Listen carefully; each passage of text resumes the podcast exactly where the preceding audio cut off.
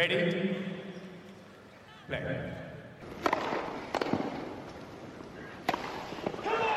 Merhabalar, Raket Servisi hoş geldiniz. Ben Gökalp. Ben Anıl merhaba. Bu girişi yapmayı unuttuk çünkü defalardır YouTube'da kaydediyoruz ama podcast'imiz geri döndü. Back to the roots. Aynen, artık e, geldiğimiz yere bir geri dönüyoruz. Roland Garros'u bitirdik. E, iki sene gibi geçti. Üç hafta elemeleriyle beraber uzun bir e, Grand Slam. Birbirinden deli hikayeler e, başından sonuna kadar. Ama zaten biliyorsunuz çeyrek finale kadar YouTube'da canlı yayınlar yapıp her tur konuşmuştuk. Onun için bugün şampiyonları konuşacağız. E, efsane Djokovic'in Nadal maçını konuşacağız. Bir de tabii turnuvada ikinci haftanın böyle kısa kısa hikayelerine bakacağız. Sonra da yavaştan çim kokusunu almaya başlarız. Çünkü çim sezonu başladı. Of. Çim Onun kokusu için- buram buram geliyor buraya Gökalp. Çünkü Hale'ye 140 kilometre uzaklıktayım. E, bir o kadar yakın, bir o kadar uzak mısın? Evet, evet. Maalesef seyircisiz bu sene gidemiyoruz o yüzden. Yoksa cumartesi günü haftaya iki sene önce aldığım geçen seneye bilet e, şimdi yok. Evet, istiyorsan Roland Garros'la başlayalım. Djokovic inanılmazı başardı ve önce yarı finalde Rafael Nadal'ı geçti. Ondan sonra da finalde Stefanos Tsitsipas'ı 2-0'dan geri gelerek geçti. Biz de bir inanılmazı başardık ve YouTube'da 4 saat 48 dakika boyunca canlı yayında kaldık onun için bizimle Evet, beraber Dün kaydedemedik biraz gecikmeden dolayı kusurumuza bakmayın. bizimle beraber maçı takip eden herkese çok teşekkürler. Biz finalin yorumunu çok fazla yapmayacağız. Djokovic'in başardıklarını istiyorsan odaklanalım. Aynen. Yani istatistikleri konuşalım. Ee, onu bir övelim çünkü inanılmaz şey başardı. Ama maç detayını biraz hani şey yapmak istiyorsanız, istiyorsanız o videoya bakabilirsiniz geçe geçe. Çok kısa maçı da konuşabiliriz ama istiyorsan maç konusunda biraz Nadal maçına odaklanabiliriz. Ama e, Djokovic şampiyon oldu. Tüm slamleri iki defa kazanan ilk erkek oldu açık dönemde. Bunu başarabilen dört kadın var. E, yayınımızda da konuşmuştuk. Chris Evert ve Martina Navratilova ikişer defa kazandılar hepsini en, en az. E, Serena 3 defa kazandı en az. Steffi 4 defa. Ama erkeklerde bu olmamıştı e, 1968'den beri. Djokovic bunu başardı. 19. Grand Slam'ini kazandı. Artık Federer ve Nadal'a böyle ensesinde iyice ikisinin de. Birincilik elden gidiyor gibiydi. Öyle hesaplar yapılıyordu birinci haftanın sonunda. Medvedev dünya birincisi olabilir derken birinciyi de birincilik puanını da artık açtı.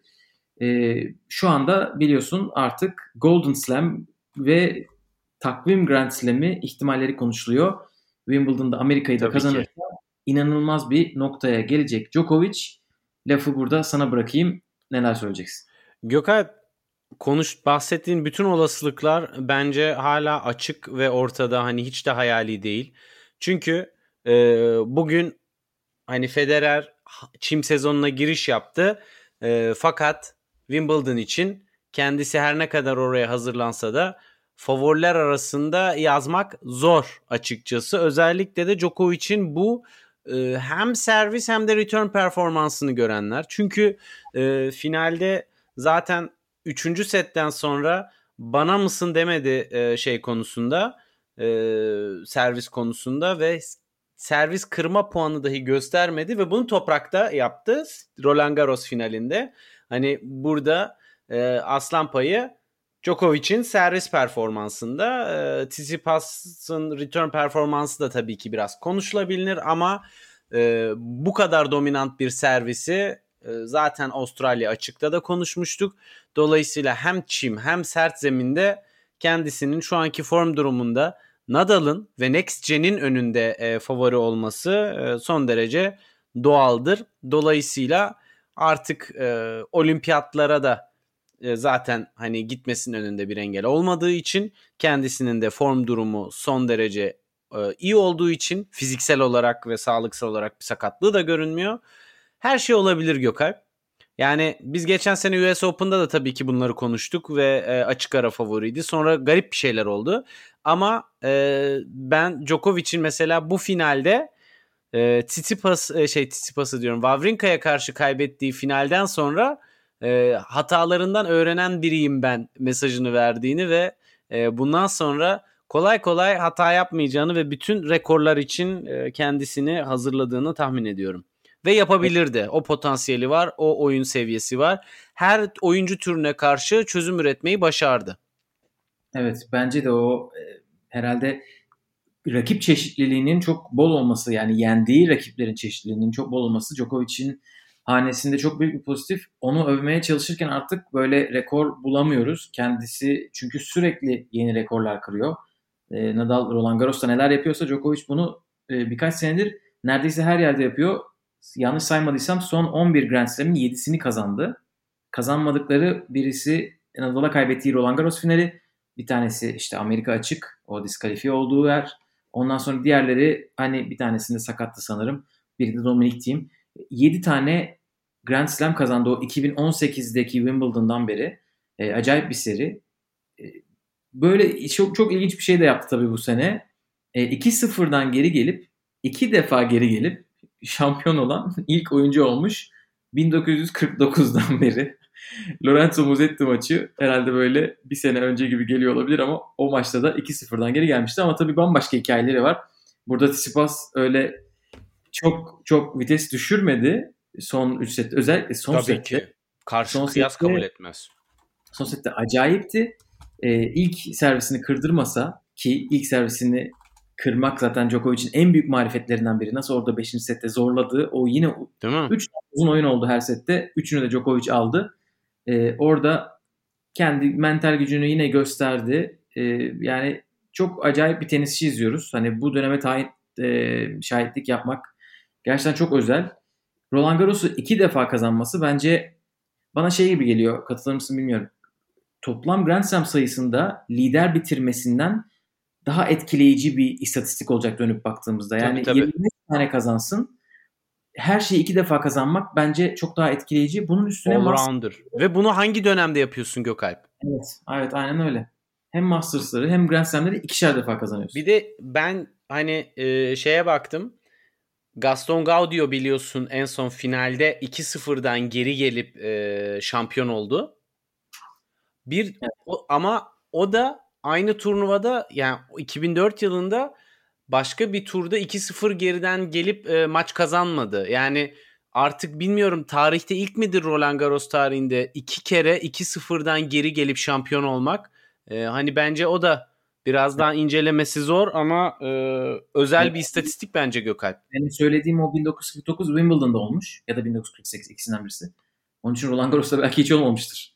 Kesin. Çok, çok acayip. Çok acayip bir istatistik. Ee, ama Djokovic dediğin gibi Wimbledon'a da kesin favori olarak gidiyor. Sen dün yayında söylediğinde ben böyle bir tekledim. Sonra baktım yok yani karşısına çıkabilecek özellikle gençler zaten çimde oynamayı bilmiyorlar gibi gözüküyor şu anda. E, Yani hiçbirinin Wimbledon tecrübesi yok Gökalp. Ha çimde de böyle doğal olarak gelip böyle dördüncü tur çeyrek final görmediler hiçbirisi. Ne Zverev, ne Tsitsipas, ne Medvedev. Aynen. Nadal'ı bilmiyoruz. Nadal'ı bilsek de, Federer'i bilsek de şu anda Djokovic zaten onların önünde özellikle çimde. Ee, çok özel bir senenin başlangıcı olabilir. En son bunu Djokovic yaptığında 2016'ydı yıl. Ve o zaman biraz tükenmişti yani tükenmişlik sendromu geliyor gibiydi. Ve Wimbledon'ı 3. turda mı 4. turda mı ne kaybetmişti. Bu sefer gelmez Gökalp. Bu bambaşka bu sene benim senem e, şeyi var. Evet bir de o Özellikle- zaman, o zaman arka arkaya 4 Grand Slam kazanmıştı ve Roland Garros 4. Slam'iydi. Şu anda motivasyon biraz daha taze. Hani 2020 Evet. Amerika'dan sonra 2 2'de başladı şu anda. Gayet gidebilir. Onun için Bence de. bence de ayrı. Ee, Tsitsipas için neler diyeceksin? İlk finalini oynadı o da burada. İlk Grand Slam finalini. 2-0'da öne geçti. Hepimiz şaşırdık. İyi başarı.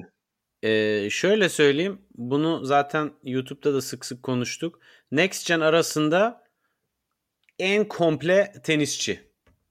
Yani her kortta tehdit olabilecek e, birçok farklı oyuncu tipine karşı çözüm üretebilecek. Aynı zamanda da mental olarak e, en iyi stabil kalmayı başarabilen ve fiziksel olarak da e, iyi durumda olan e, tenisçi gençler arasında Tsitsipas. Ben bir tek e, birkaç işte hem bu Roland Garros'ta Djokovic'e karşı 5. sette bir tık kondisyonu düştü. Bir de Barcelona'da Nadal'a karşı e, kondisyonun düşüklüğünü biraz e, yorucu turnuvalarda e, fiziği toparlayamıyor. Onu bence bir çözmesi lazım. Çünkü hala e, bütün rakiplerini net bir şekilde kazanarak geçecek seviyeye gelmediği için üst turlara geldiği zaman biraz daha yıpranmış olacaktır. Evet en azından biraz gelişme var gibi hissediyorum. Biraz var ama bence en az yani en çok e, onu komple bir tenisçiye tamamlayacak nokta orası olacaktır bence. Çünkü 22 yaşında esasında e, fiziksel olarak yoğun bir tempoyu kaldırabiliyor olması lazım vücudunun. Evet yok ben e, hani gelişmeyi şundan söyledim. Çok direkt olarak karşılaştırabileceğimiz bir maç var. 2020 yarı finali Roland Garros'taki. Djokovic 2-0 öndeyken Tsitsipas 2-2 yaptı evet. maçı ve 5. sette kontak kapadı adeta. Hani Komple orada kapadı. bitti, bitti yani ölmüştü. En azından bu finalde öyle olmadı. Hani Evet. o anlamda biraz daha iyiye gittiğini gösteriyor. E, o da bu e, röportajında şey demiş. e, hani bugün öğrendiğim bir şey 2-0 olunca maç kazanmıyorsunuz. İşte 3-0 yapmanız gerekiyor. Hani bu sık sık konuştuğumuz şeylerden birisi bu yeni 5 set jenerasyonun tecrübesi. 5 set tecrübesinin çok az olması. Senede 20 maç en iyi ihtimalle 5 set oynamaları. Ee, evet bir de tabii Djokovic'e Nadal'a Federer'e karşı senede 2 maç yapıyorlarsa yapıyorlar 5 setlik. Onlar da bakalım nerelere gelecekler ama yani bu yaşta 22 yaşında en azından ilk Grand Slam finali ee, onun için Yani İyi. Gökalp şöyle bir şey var Tsitsipas'ta. Özgüven konusunda zaten maşallah hiçbir sıkıntısı yok. Hani e, kendini övmekten de çok geri kalan bir isim değil. Dolayısıyla e, büyük isimlere karşı da bunu pek yaşamıyor. E, hem Nadal'a karşı hem Federer'e karşı geçmişte bunları gördük ki burada da maça 2-0 başlaması e, da özgüveninin ki maça biraz eli titreyerek başladı ilk oyunda. Ee, ona rağmen maça e, ilk seti alması hatta iki set üst üste alması e, özgüven olarak e, onun iyi seviyede olduğunu gösteriyor bence. Evet bence de. Bir de bu finali kapamadan önce bir şeyi söyleyeyim. İstiyorsan sen de o konuda şey yaparsın, eklersin. Ee, 2-0 Tsitsipas öne geçtiğinde Djokovic'in geri döneceğini neredeyse hepimiz biliyorduk. Ama bu Djokovic'in başardığını böyle kafamızda küçültmesin gibi hissediyorum. Çünkü yani yaptığı çok büyük bir şeydi. Yani o iki, ikinci setteki e, Djokovic ile üçüncü setin ilk oyunundaki Djokovic arasında dağlar kadar fark ve sadece 5 dakika falan bir fark var. Nasıl öyle birden geldi ki kendisi biliyor. Üçüncü seti çok iyi alıp çok hızlı bitirdiği zaman o da kendisine şey demiş maçtan sonra e, verdiği röportajda. Üçüncü seti kazanınca maçı kazanacağıma inancım geldi demiş. Yani o kadar çabuk kendisini değiştirebilmesi bu çok büyük bir yetenek. Yani teniste çok konuşulmayan teknik, taktik ve yetenek kadar konuşulmayan bir yetenek. Ee, o da işte Djokovic'te olan bir şey gerçekten mental olarak bambaşka bir seviyede. Ee, hem o konuda ekleyeceğim bir şey varsa onu e, ekleyelim hem de e, buradan istiyorsan Nadal maçına da geçelim yarı finalde. O Bence mental Nadal maçına geçebiliriz artık. çünkü orada da orada belki daha fazlasını gördük. Çünkü Roland Garros'ta Nadal'ı yenmek herhalde belki e, yani teknik ve taktikten çok fiziksel ve mental güç gerektiriyor. Aynen. Ee, kimileri çok gaza gelip gelmiş geçmiş en iyi maç bu falan filan demeye başladı. O kadar ilginç bir maçtı. Benim için herhalde en güzel hikayeli maçlardan birisi. Kesinlikle. Ee, üçüncü set belki en iyi setlerden biri. Ee, sen ne düşünüyorsun maç hakkında? Ee, maç e, şöyle geçti benim gözümde. 5-0'da Djokovic suratında hala e, o sakinliği koruyarak devam etmesi ve taktiğinden feragat etmemesi ve 5-0'da Bir hatırlatalım. İlk set 5-0 geriye düştü Nadal'a karşı. Evet. 5-0'dan aynı taktikle hata sayısını azaltarak 5-3'e getirmesi taktiğine olan inancını gösteriyor. Ee, ve o da bence e, bu hani hep bahsettiğimiz şey bir seti e, almak başka bir şey ama bir de öbür sete o momentumu aktarabilmek başka bir şey. Ki bu maçta bunu gördük. İkinci sete tamamen e, Novak Djokovic'in momentumuyla başladık.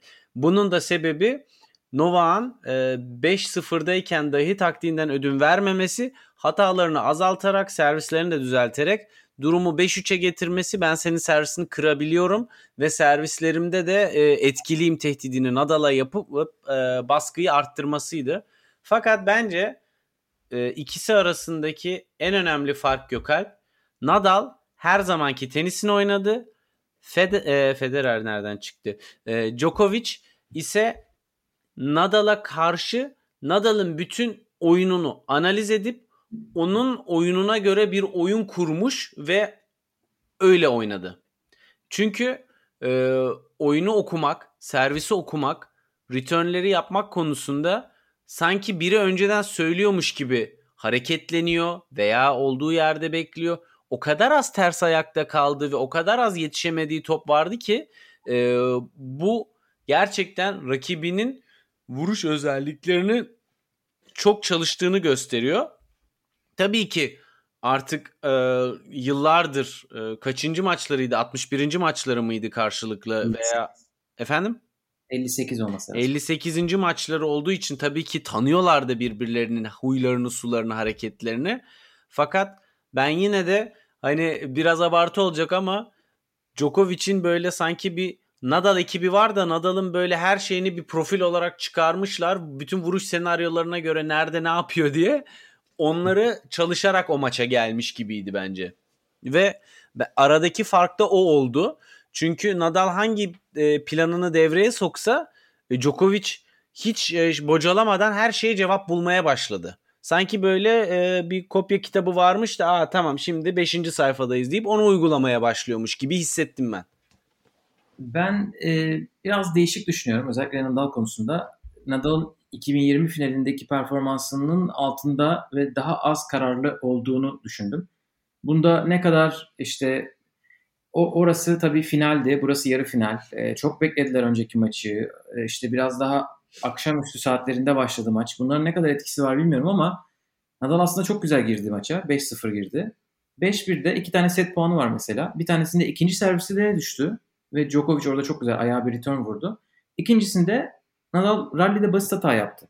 Hani bu o geçen sene yoktu mesela. Orada geçen sene değil normalde Nadal orada 6-1 bitirirdi. Ve en önemli şey gerçekten orada Djokovic çok iyi bir momentum e, yarattı. O zaten ilk setin sonuyla ikinci setin başında 6 oyunun 5'ini falan kazandı Djokovic. Bence Nadal'ın böyle bir o şalteri indirme şeyi biraz daha azdı. Djokovic'i biraz maça aldı gibi hissettim ben o 5-0'dan sonra.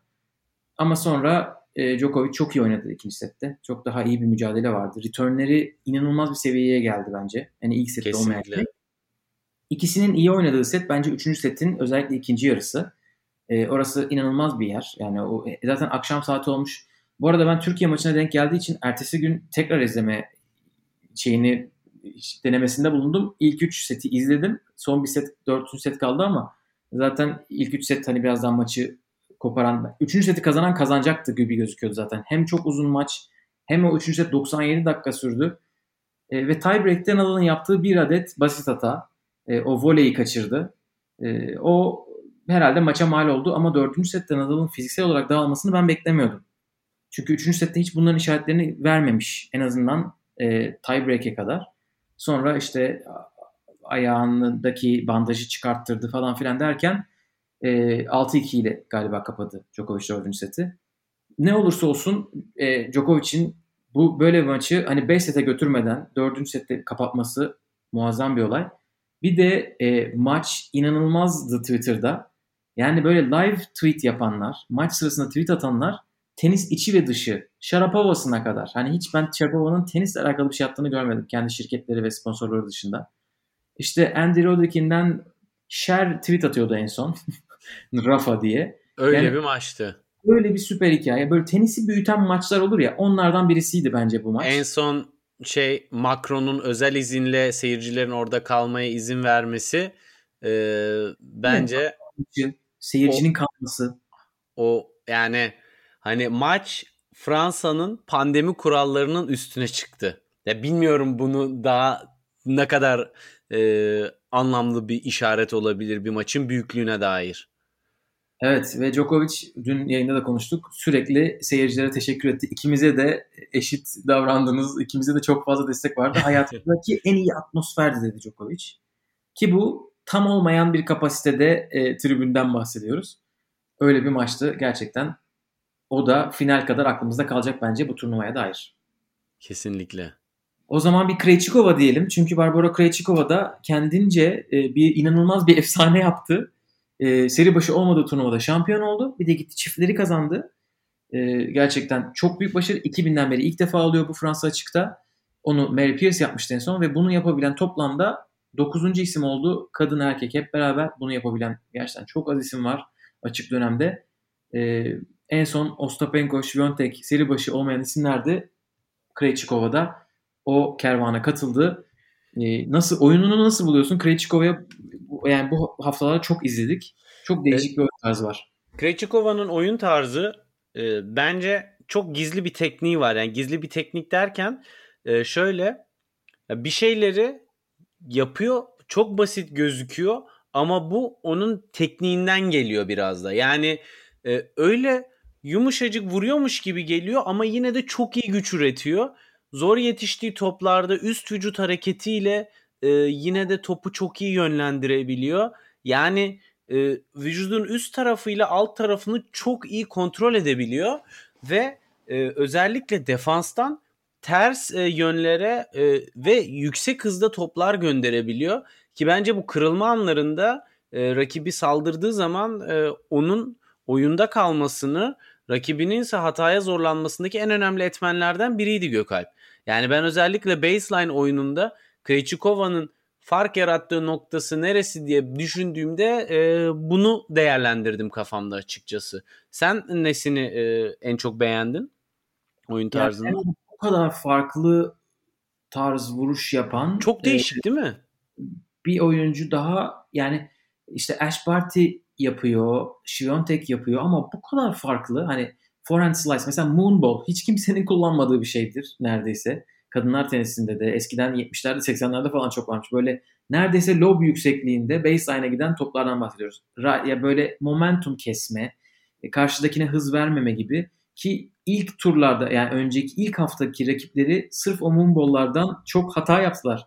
Çünkü gaza gelip karşısındaki bitirmeye çalışıyor. Ona o kadar etkin bir şekilde yüksek bir cevap vermek zor. Sakkari mesela o toplarda hiç hata yapmadı. Ama e, çok efsane bir yarı final maçı oynadılar. Onlar da 9-7 bitti son seti.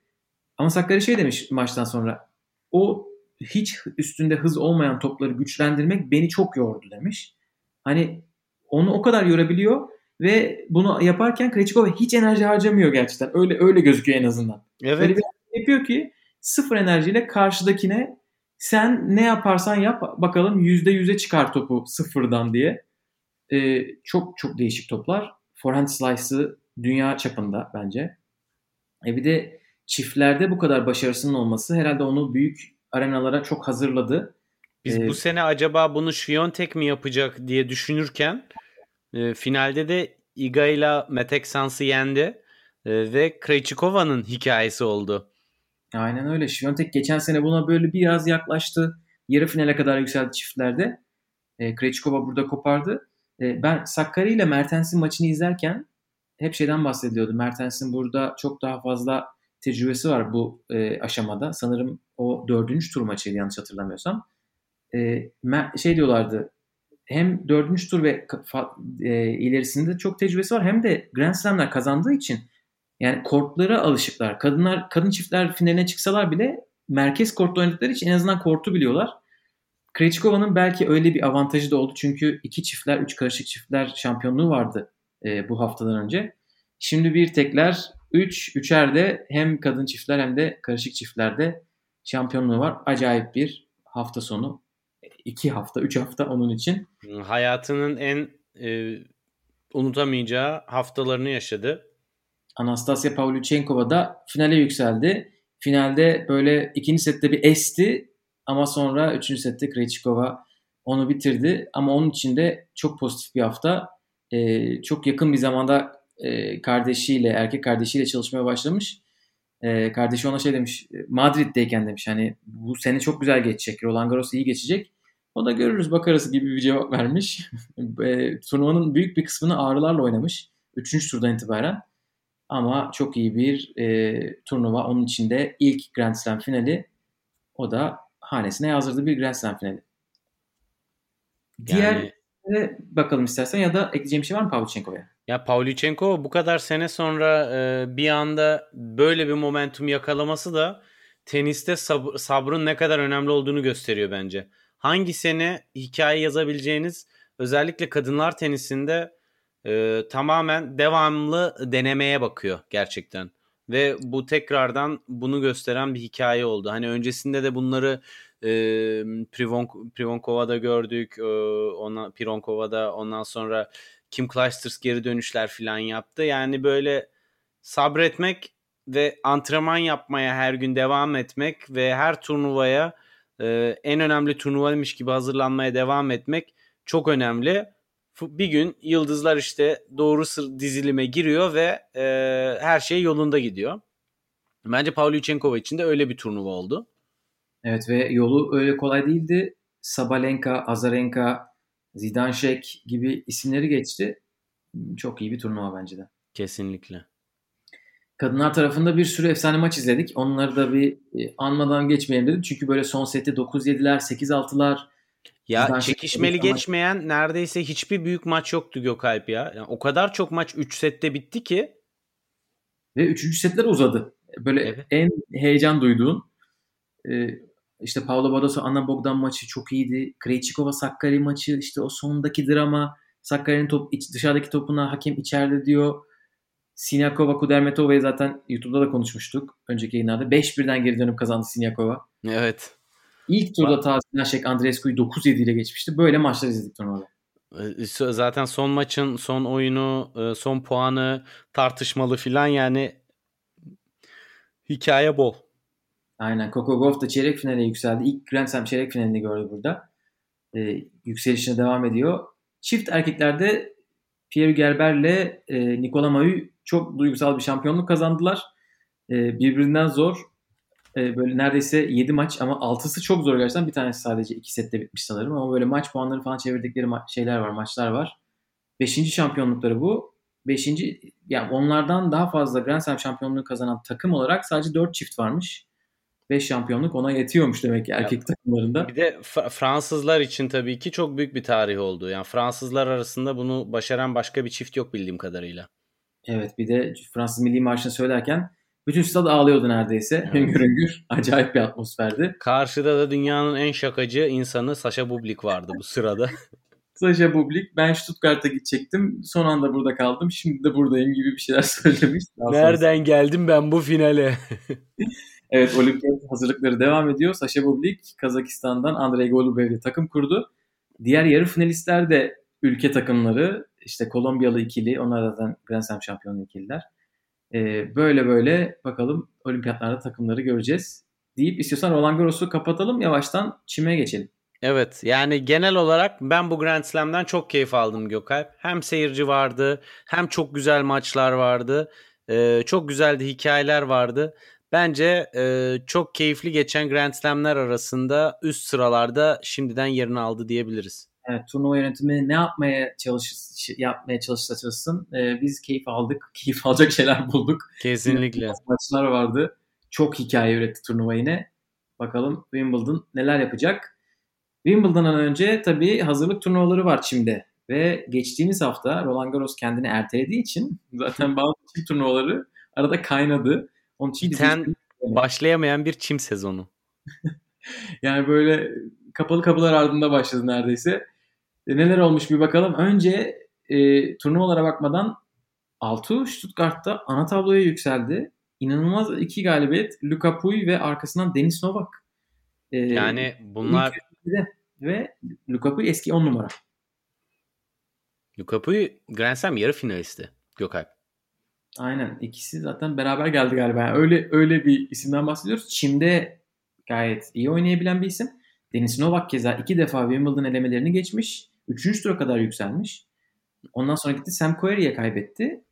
Sam Querrey'i zaten herkes kaybediyor. O olabilir yani. Ve üstelik çimde. Yani Altu ıı, hızlı zeminlerdeki e, oyununu geliştirmeye devam ediyor ve orada bence zemin seçerek e, turnuva takviminde büyük Grand Slam'ler haricinde tabii ki kendisi adına bence doğru bir strateji üretiyor. Çünkü e, bir zeminden gidip orada puan toplayıp yukarılara çıkmak e, onun için bence doğru bir strateji. Bir zeminden bir başlayalım da hele. Sonra e, bakarsın diğer zeminlerde gelir. Ama Altun performansı beni çok sevindiriyor gerçekten. Çünkü e, bir sene içerisinde pandemi döneminden sonra çok fazla koydu üstüne Gökalp. E, kısa sürede sıralama at, sıralama olarak o yükselişi tam göremiyoruz şu anda maalesef pandemi kurallarından dolayı.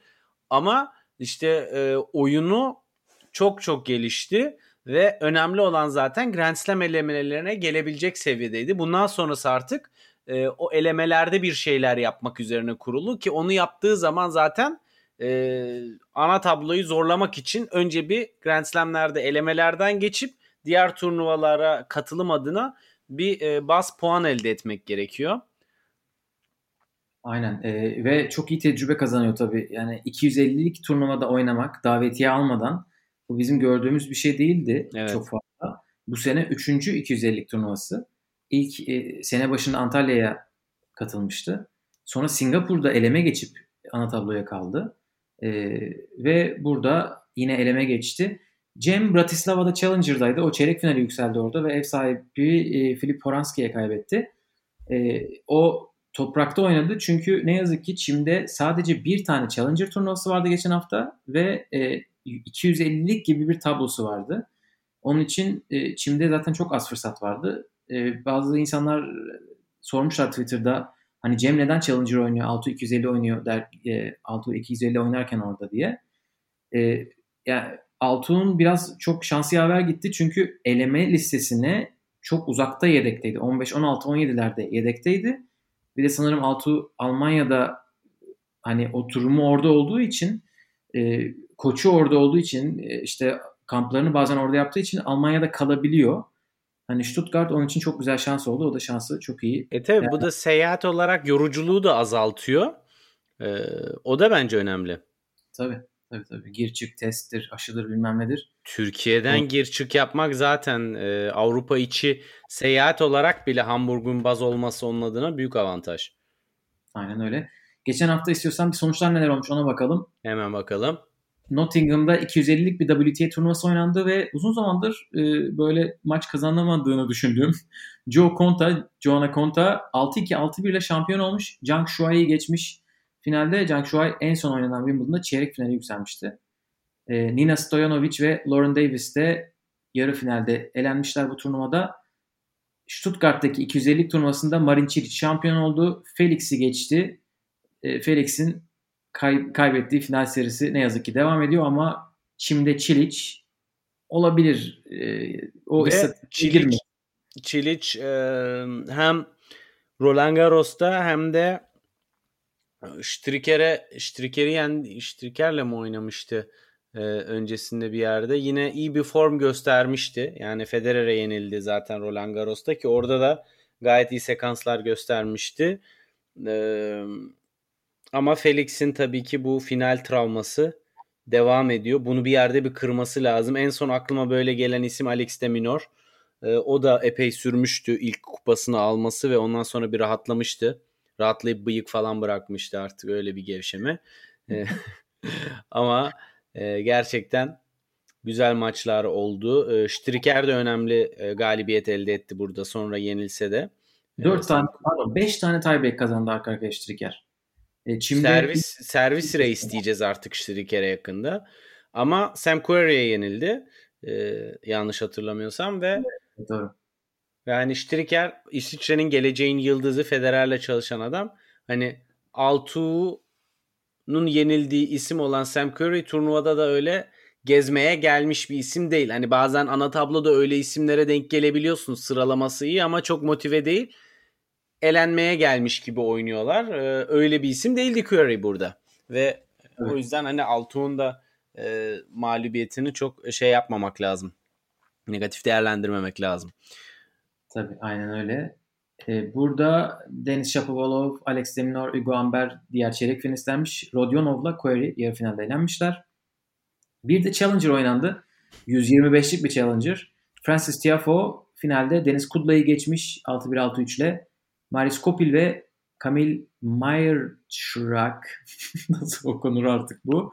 Yani. Öğreniriz. E, lehçe dünyanın en zor dillerinden biri. Evet. Onlar Gerek da yarı yükselmişler. Ama bu turnuva öyle bir turnuvaydı ki ilk turda Dan Evans'a Tanasi Kokinakis falan oynuyordu. Öyle bir çim turnuvası. Ne yaz ne, neyse ki bu hafta elimizde 4 tane ATP ve WTA turnuvası var. Çek gibi turnuvamız var bu hafta 4 tane. Canavar gibi. Evet Hale, Queens erkeklerde. ikisi de 500'lük turnuvalar. Kadınlarda 500'lük Berlin var. 250'lik Birmingham var. Bu 4 turnuva oynanıyor. Hale'de Federer bugün ilk maçına çıktı. İlk maçını kazandı. İlya Ivaşka'ya karşı. İlk seri başı Medvedev, iki Tsitsipas. Tsitsipas buraya geliyor gerçekten. E, hatta sanırım davetiye istemiş Hale'den. Wild card aldı. E, evet. E, fakat kimle oynayacak? Bir ilk tur maçı çünkü iptal oldu onun. Hemen bakayım. E, sıra yani çekilmiş de olabilir Gökalp. Çünkü ilk tur maçı Rinderknecht'le gözüküyordu ve e, o maç iptal olmuş görünüyor. Çekilmiş evet. Hanfman Lucky Loser olarak girmiş. Artık Tsitsipas'ın buraya gelmemesi lazım zaten. Zaten bir hafta dinlen. Çekilmiş. Ee, tabii evet. Wild card alıp da çekilmek e, bilmiyorum hangi e, isimleri sırada bekleyen orada e, Hale'de o köy gibi yerde bekleyen isimleri üzdü bilemiyorum. Bir de kuralın üst tarafını üzmüş olabilir. Çünkü Medvedev, Federer çeyrek final oynayacak gibi gözüküyorlar seri başlarına göre. Onu kazanan Zverev'le yarı finalde oynayabilir. Yani Tsitsipas aşağıyı boşalttı. Aşağıda sadece Rublev, Goffin kaldı. Bir de Monfils var 8 numara. E, bu isimler Hale'deler. Hale'nin e, katılım listesi bayağı iyi gözüküyor bu sene. Evet. Queens de iyi ama Hale daha iyi görünüyor açıkçası. Evet Queens'teki isimler Berrettini, Shapovalov, Siner ki Siner bugün elendi. E, Deminor, Karatsev, Dan Evans, Sonego ve Fonini. E, Siner bugün sanırım Wimbledon'ın en son e, junior erkekler şampiyonu Jack Draper'a yenildi. E, onun dışında seri başları sanırım henüz elenmediler. Bu arada elenme demişken David Goffin de çok kötü bir şekilde düştü Hale'de. Sakatlandı ve çekildi maçtan. Ona da geçmiş olsun. Gerçekten şanssız bir isim David Goffin bu e, saha konusunda. Ayağa kayınca bir şeyler oldu. İnanılmaz. Resmen düşme ve Goffin birlikte anılmaya başladı. E, bu arada Jack Draper 2018 Wimbledon finalistiymiş. Onu hemen düzelteyim. Evet bu hafta böyle erkeklerde Berlin'de Sabalenka, Svitolina, Andreescu, Pliskova, Bencic, Muguruza, Azarenka ve Mukova var. Grand Slam midir bu? Yani bu, bu, bu inanılmaz bir sekizli değil mi? Evet. Acayip bir sekizli. Yani Vika nasıl 7 numaralı seri başı. Yani dünyada 15 sanırım şu anda. acayip, acayip. Birmingham'daki 250'lik turnuva mesela bununla alakası bile yok gibi şey yapabiliriz. Hatta böyle Çim'de süper oynayan birini göremiyorum. Mertens... Tam bir fırsat turnuvası Gökalp. İyi servis atan birinin puan toplayacağı çatır çatır bir turnuva olmuş Birmingham. Evet, Mertens, Ons Jabeur, Dona Vekic, Kasatkina, Ostapenko, Zhang Shuai, Fiona Ferro ve Marie Buzkova buradaki ilk 8 seri başı. Güzel. Evet. Çim'e böyle bir giriş yapıyoruz. Bu haftadan sonra bunları konuşuruz herhalde bir podcast'te e, zaman uydurabilirsek. Ondan sonra Wimbledon elemeleri başlayacak önümüzdeki hafta. Sonra da hop Wimbledon'dayız. Hop geldik. Aynen. yatacağız kalkacağız yatacağız kalkacağız Wimbledon ya. O kadar kısa ki çim sezonu. Masters yok bir şey yok. Aynen çimler sarıya dönmeden sezon bitecek. Evet. Sonra biraz dinleneceğiz. Avrupa yaz sezonunu kapatacağız. Burada bitirelim istersen. Eklemek istediğim şey var mı? Yok yok hep. Ee, bu hafta maç seçerek izleyin. Enerjinizi Wimbledon'a saklayın diyorum. Zira yorucu iki hafta geçti. Ee, evet biraz dinlenebiliriz. İki hafta sonra yoğun mesai devam edecek. Bizden şimdilik bu kadar. Bir sonraki bölüm görüşmek üzere. Hoşçakalın. Hoşçakalın.